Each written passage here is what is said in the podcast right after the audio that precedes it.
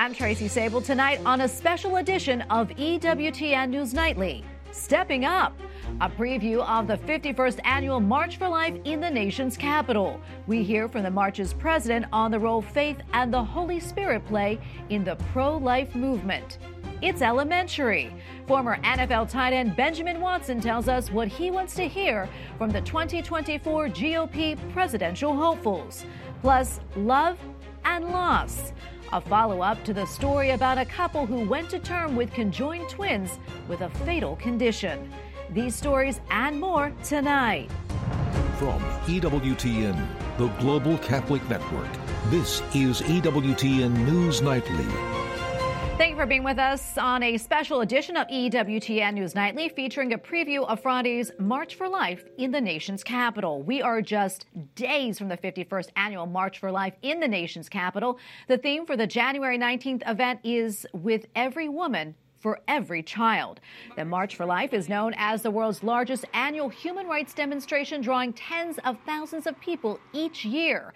The event takes place every January on or near the anniversary of Roe v. Wade, the landmark 1973 Supreme Court decision that legalized abortion nationwide. In June 2022, the Supreme Court issued another landmark decision, this time stating that the Constitution of the United States does not confer a right to abortion in the case Dobbs versus Jackson Women's Health Organization, a ruling that ultimately overturned Roe v. Wade. Despite the overturning of Roe v. Wade, pro life advocates like Jeanne Mancini say work still needs to be done to make abortion unthinkable. The March for Life president recently sat down with Prudence Robertson, host of EWTN's Pro Life Weekly, and explained while there are still changes that we need to make in our society, we should trust the Holy Spirit and turn to the church, knowing God has already won. Well, let me say that I'm uh, paraphrasing one of my wonderful professors from the um, Pontifical John Paul II Institute for Marriage and Family, Dr. Joseph Atkinson, um, a former Anglican priest who converted to Catholicism, and he would remind us constantly that the Holy Spirit gives whatever she, the Holy Spirit gives to the church whatever she needs for a particular time period. And what I would say is that for the March and also just for the broader pro life movement right now, we're in this strange moment of this overturn of Roe, which has been incredible, but then really we've gotten blasted by the other side. We've lost some serious ballot, serious ballot initiatives and we're, we're getting pummeled in some ways legislatively.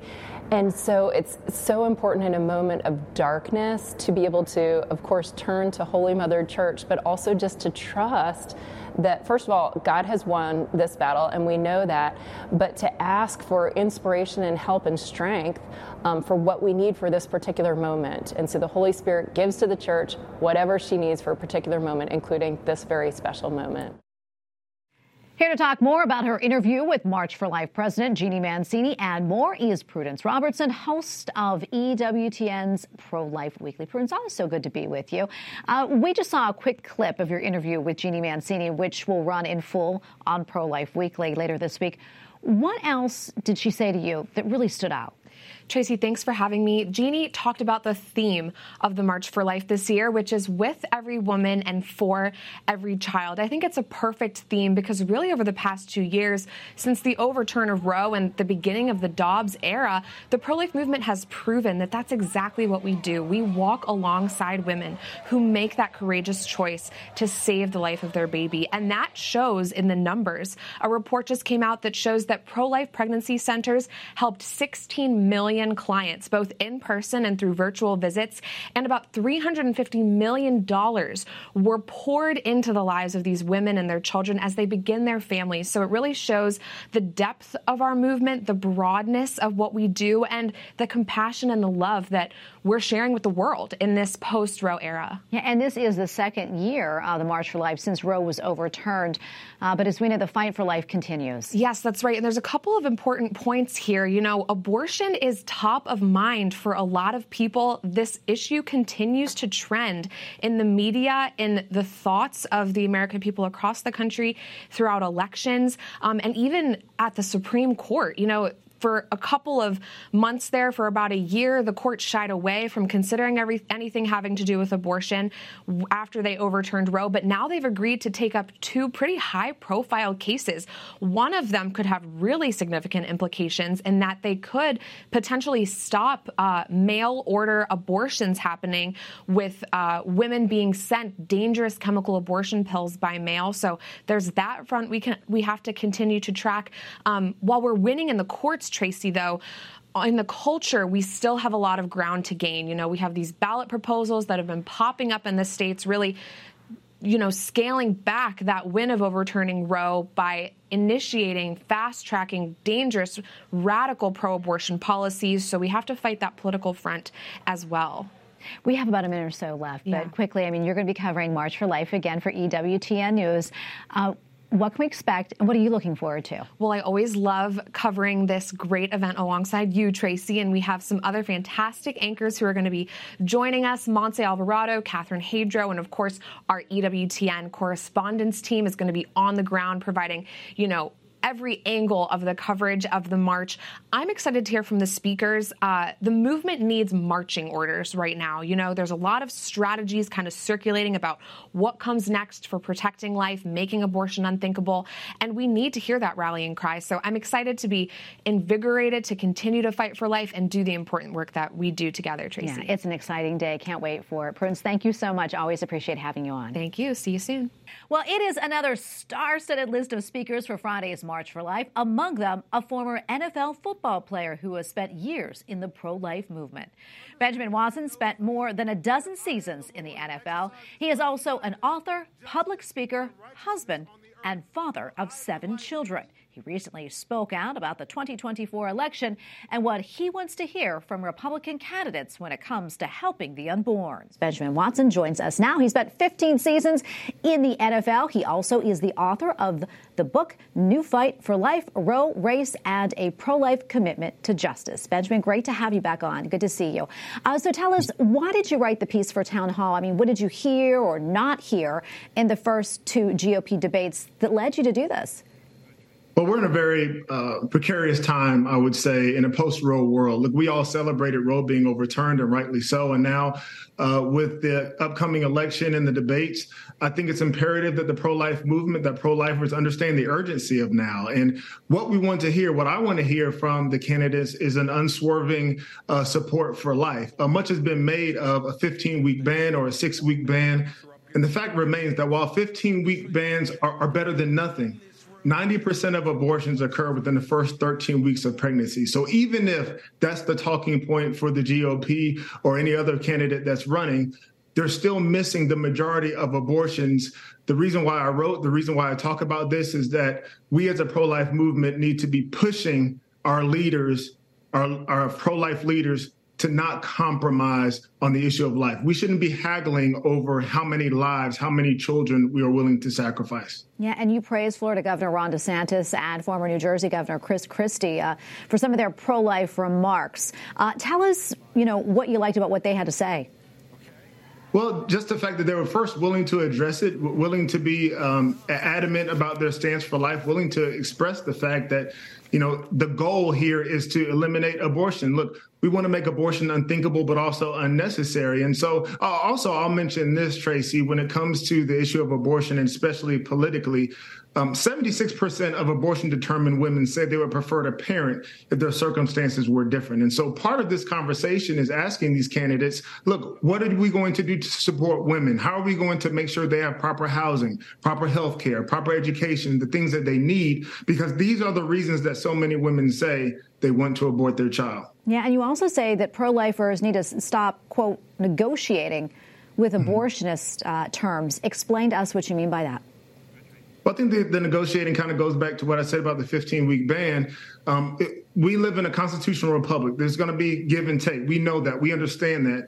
But we shouldn't be using their terminology. We shouldn't be accepting the fact that it's okay to murder and to kill certain children, but not other children. I truly believe in human dignity and the fact that no matter your location, no matter your stage of development, no matter your race or your sex, every person has value. That should be what we are are upholding and what we are pushing, not trying to compromise and settle on where it's okay for us to allow some image bearers, those who have human dignity, to have their lives terminated. All right, Ben, thank you so much for coming on. We appreciate it. God bless you. Thank you, too. And we have a lot more still to come on this special edition of EWTN News Nightly, including other options. Meet the writer and preacher who knows the pro life movement is truly a matter of life and death.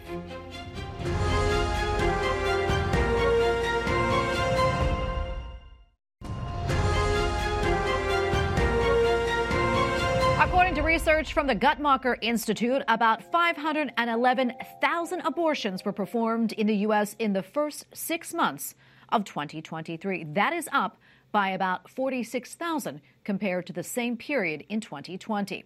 But those figures aren't just numbers, they are human beings, babies who were not given the opportunity of life.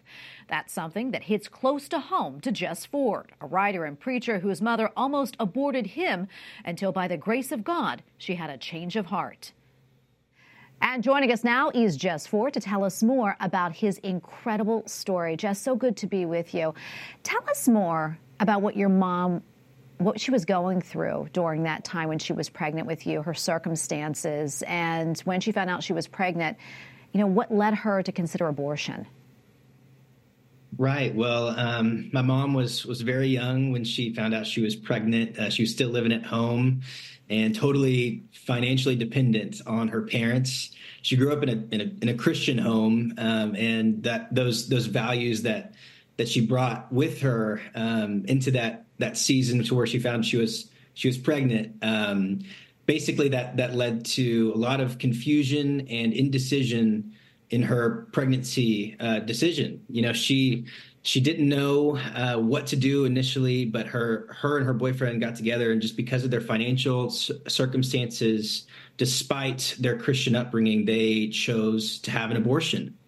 Um, and so they they together went, drove to the abortion clinic, sat down uh, in the waiting room. Um, her boyfriend wrote the check for the abortion as she was called into the back uh, to have the, the abortion procedure explained to her. Um, and as a nurse was was explaining, you know, what was what an, an abortion actually entailed, they, they, explained the suction method and and what happens during a surgical abortion. Um, she began to cry and she cried so hard that she hyperventilated and she passed out in that operating room. Um, and she woke up with nurses fanning her, so confused. And as she regained consciousness, um, she she looked at that nurse, and the nurse looked at her and, and said, "Amy, you're too emotionally distraught to have this abortion today. You can come back another day, but today isn't your day." And so um, they they walked out of that with with still the written check in hand, uh, but never never actually handed it over to the abortion clinic. Yeah, and saved your life. And I know that when you learned about all of this it really changed your life, but at first, not really in a positive way. And you even contemplated taking your own life. Tell us about that, Jess. Yes, um, it's true. It was it was the darkest season of my life. Um, I was truly go, undergoing such spiritual warfare in that time. And my mind was just attacked all the time. The, the question of am i really valuable? Am i supposed to be here? My parents who were such loving and supportive parents and present parents um, were, were, did they really want me? That question just haunted me. And so um, it drove me to a point where questioning the the meaning I held, questioning the the purpose I had on this earth, uh, to the point where I, I, I didn't want to live anymore. The mental turmoil was was too much. Um, and yeah, so there was there was one day where I just decided, you know, I'm going to take as many pills as possible and just see what happens. I, I don't want to live anymore. Um, I, I, have I feel like I have no purpose. And th- that day, I was I was sitting on the edge of my bed, and um, I, I, had made the decision to to walk to the medicine cabinet and take those pills. And as I was pressing my feet against the floor to stand up and walk to the medicine cabinet, I heard a, a, just a still, small whisper. Um, and, and, it was the, the, voice of the Holy Spirit. And, and what I heard was, Jess, your parents may have said no to you, but I said yes. And you have a plan and a purpose for your life. Um, and those sentences from the Holy Spirit, just that still small voice, changed my life drastically. I went from one of the most depressed kids, 14, 15 year old kids, to one filled with joy. And um, I've, I've dedicated my, my life to knowing and serving Christ ever since. Amen. Hey, Jess, you know, what would you say to a young woman who is in your mom's shoes and maybe considering an abortion, or quite frankly, you know, any woman who finds herself in a crisis pregnancy, what would you say to them? I would I would say that the number one thing is that you likely have these circling fears in your mind. Maybe those fears are are financially related. Uh, perhaps they're you're you're scared about what your friends and family will think. Maybe it's relational. Uh, the, the number one thing I would say is that you will be okay. Um, my, my mom made the brave choice after walking out of that abortion clinic to say yes to having her baby. And I'm so obviously so grateful that I get to breathe air and experience life and worship God for for that reason. And so um, my, my, encouragement to you will just would just be to trust God. God sees you. He loves you. He wants to know you, and He will comfort you in this time. Uh, so choose life, and uh, you, you'll you'll have you'll have a child that that loves you so much for it. So. Jess, thank you for coming on and speaking to us. We appreciate it. God bless you. God bless you. Thank you very much. Up next on EWTN News Nightly, love and loss. A Michigan couple tells us why they ignored advice to have an abortion for their conjoined twins with a fatal diagnosis.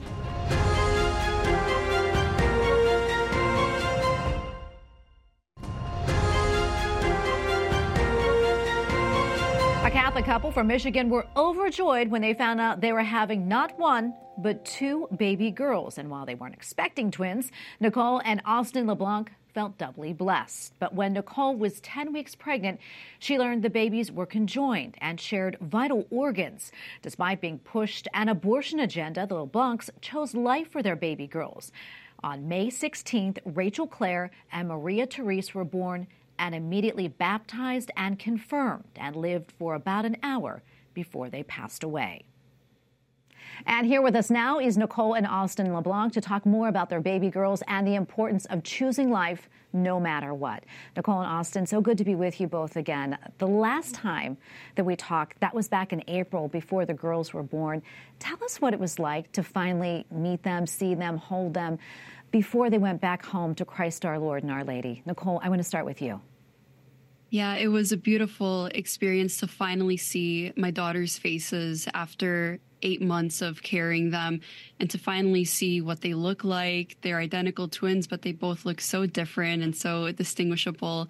Uh, so in the operating room, my mother was there, Austin, Father David Pelican, a photographer. It was a packed operating room in a secular hospital and I had made a playlist of Gregorian chants, so I can fill that um, that operating room with peacefulness. And uh, the very first song that we played was the Veni Creator Spiritus, invoking the Holy Spirit to be there. Uh, so it was beautiful. Uh, Maria um, let out a big cry. She opened her eyes. Rachel was a little zoned out, but she did open her eyes too. And um, it was just so beautiful to see these these little babies that uh, were born at 32 weeks, and to still see how amazing that they were formed um, inside of me. And it was just so beautiful to to finally see them and to hold them and love them and, and kiss them. Yeah, and thank you for sharing that with us. That's all so beautiful. And I know this was a real test of your faith, and, and you both leaned into it a lot during during that time, praying the rosary every day. Mm-hmm. Austin, talk to us more about that and how your faith continues to be a source of strength to you both. Yeah, so we, excuse me, so we uh, prayed the rosary every single day. Um, every night, we prayed the rosary on the way to the hospital right before the, the operation. Um, and as the girls were born, we had the Litany of the Saints playing as well. Um, and it's just praying the rosary every single day and coming into the faith from being a convert really opened my eyes more to it of you need prayer life in your life otherwise things are going to go down and you're not going to know where to turn to um, and during especially during a situation like this with these girls it was the biggest factor in our daily day life was just praying the rosary yeah, so important. And Nicole, I know there was never any doubt in your mind that you wouldn't give birth to the babies, even though I know an abortion agenda was kind of floated out there by healthcare professionals. What would you say to other moms who may be facing a similar scenario and may not be as strong in their faith as you are, and maybe they're contemplating an abortion? Yeah, well, in our eyes, conjoined twins in the secular mind may not be perfect, but in God's God's eyes, they're absolutely perfect, created in that way that they were supposed to be. God makes no mistakes. Humans do, but God makes no mistakes. And the doctors can tell you and scare you into having an abortion and trying to fear monger you. And if you don't have the support, of course, all these things are going to be incredibly difficult, but you still have to keep the faith and know that you are the mother. You have responsibility to your children right at the moment of conception all the way until they're born, until they're little tiny toddlers until they're teenagers, the same care applies throughout the whole board. You are a mother from the moment of conception. And I know that there's difficult diagnoses, way more difficult than mine, even. And even try to fear the mom, you know, give this uh, agenda that where the mom, her life could be at risk, how the doctors were telling me that my life is also at risk. And just to, um, again, hold on to the faith, hold on to um, the support that you have. And we live in a time of modern medicine. So it's not like we're barbarians here where there's a whole field of medicine dedicated to, to fetal, um, you know, babies and operating on babies in the womb. So we're, you know, should be pretty confident that we have the things that you know we need to to help the babies. Yeah, and we have maybe about a minute left or so. But before I let you both go, what else would you like folks to know about the girls in your experience? I mean, your story has touched so many lives. Yeah, the the girls continue to touch so many lives, especially on social media. A lot of people were telling me, you know, thank you for sharing the story. My mind was completely changed after I heard your story and no longer think that abortion should be necessary in the case of fetal abnormalities. And they're pro life 100% all, the, all across the board. So that was really beautiful to hear. And I've been giving a lot of talks lately, uh, testimonies to different churches. They're completely impacted. I've never left the meeting where everyone isn't sobbing, crying. And it's like, wow, these girls, their lives are so short in our eyes, but have such a huge impact. So, um, as being young parents, we definitely need to speak up of our stories that we have and to help others and be a support to others. Absolutely, Nicole and Austin. Thank you both so much for coming on. Again, we appreciate it and sharing all this with us. God bless you both. Thank you. God bless. And a reminder if you can't be in Washington, D.C. for the 51st March for Life on Friday, January 19th, you can watch it right here on EWTN. Coverage begins at 9.30 a.m. Eastern. We'll have reports, interviews, and coverage of the speakers and the rally. And for more information, be sure to check out our website, EWTN.com. Well, we thank you for watching tonight. Remember, you can follow us on social media Facebook, X, and Instagram at EWTN News Nightly. I'm Tracy Sabol. We leave you tonight with some of the highlights from last year's March for Life. Good night and God bless. Welcome you all here in person for the 50th March for Life, the first post Roe March for Life. that the young people of America support life, defend life, are here to march for life.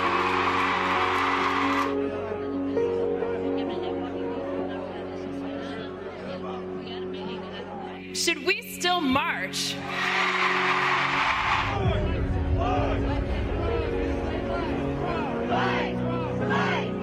And that's what this year's march is all about the next steps in a post Roe era.